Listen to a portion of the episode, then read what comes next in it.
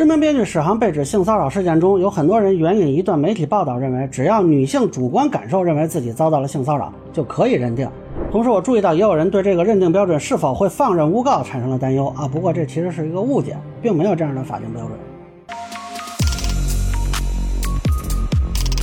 好，大家好，我是关注新闻和法律的老梁啊，欢迎订阅及关注我的频道，方便收听最新的新闻和法律干货。史航这个事儿目前没什么实质进展啊，但是我看很多人就引述一个标准嘛，说官方已经确认性骚扰以受害人的主观感受作为判断标准，而非加害者的主观意愿，所以。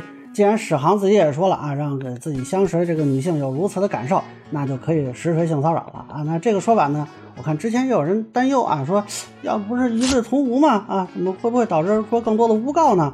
但实际上呢，这个并不是法定标准啊，很多人是误解这个意思了。首先，这个说法是来源财新网的报道啊。那么新闻本体是六部门发布《消除工作场所性骚扰制度参考文本》。那其实啊，你看这个名字就应该知道，这不是法律规范啊，哪有法律规范叫参考文本的？那这个东西呢，其实是六部门联合起来给用人单位提供的一个参考。就是说，如果用人单位需要制定内部的一些规则啊，可以拿这个作为蓝本。大家如果去官网下载看一下就知道，这个文本其实还有一条是。啊，本制度经第多少多少届职工代表大会第多少次会议审议通过啊？那如果咱们教条一点啊，是不是没有通过这个啊，在企业内部是也不生效呢？啊，其实没有这个影响啊。总之呢，这东西根本就没有什么规范性文件的效力，连行政法规或者政策都谈不上。那其次呢，这里边也没有这句说以受害人的主观感受作为判断标准，这个是财新采访了专家律师他们总结出来的啊。你可以认为这是一种学理观点。实际上，政法大学的陈碧老师还写过一篇文章，重新定义性骚扰，就是代表了这种观点。陈老师是很多女权人士都喜爱的一位女性法律专家啊，他肯定是向着女性说话嘛。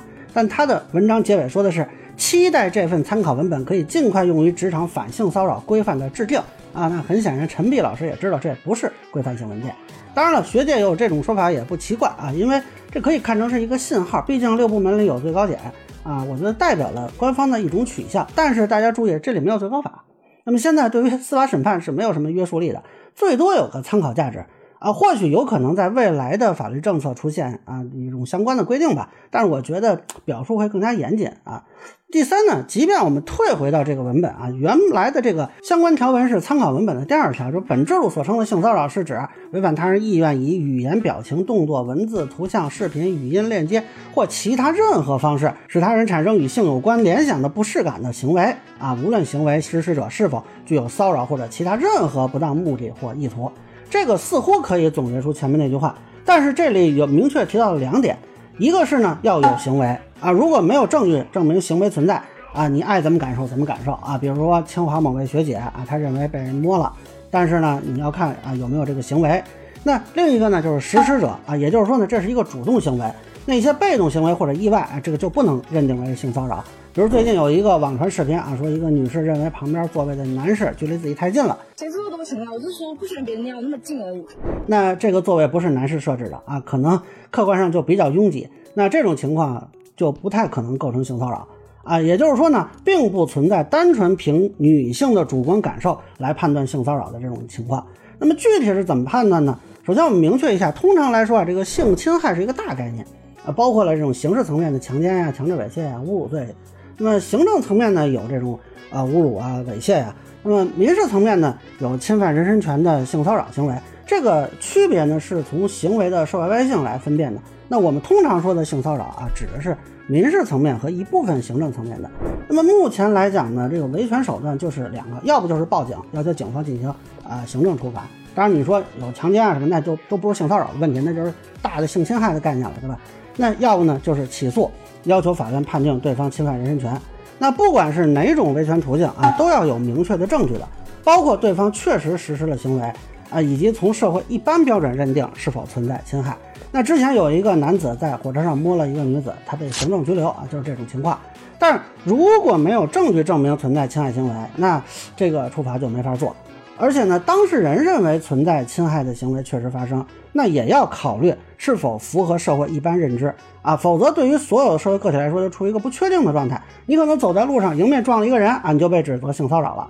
那之前呢，有一个女士乘电梯，她墙上被人撞了一下。她就报警说被人袭胸，那警方就认定为正常碰撞，就就这样就完了是吧？结束了。啊，就这条分界的。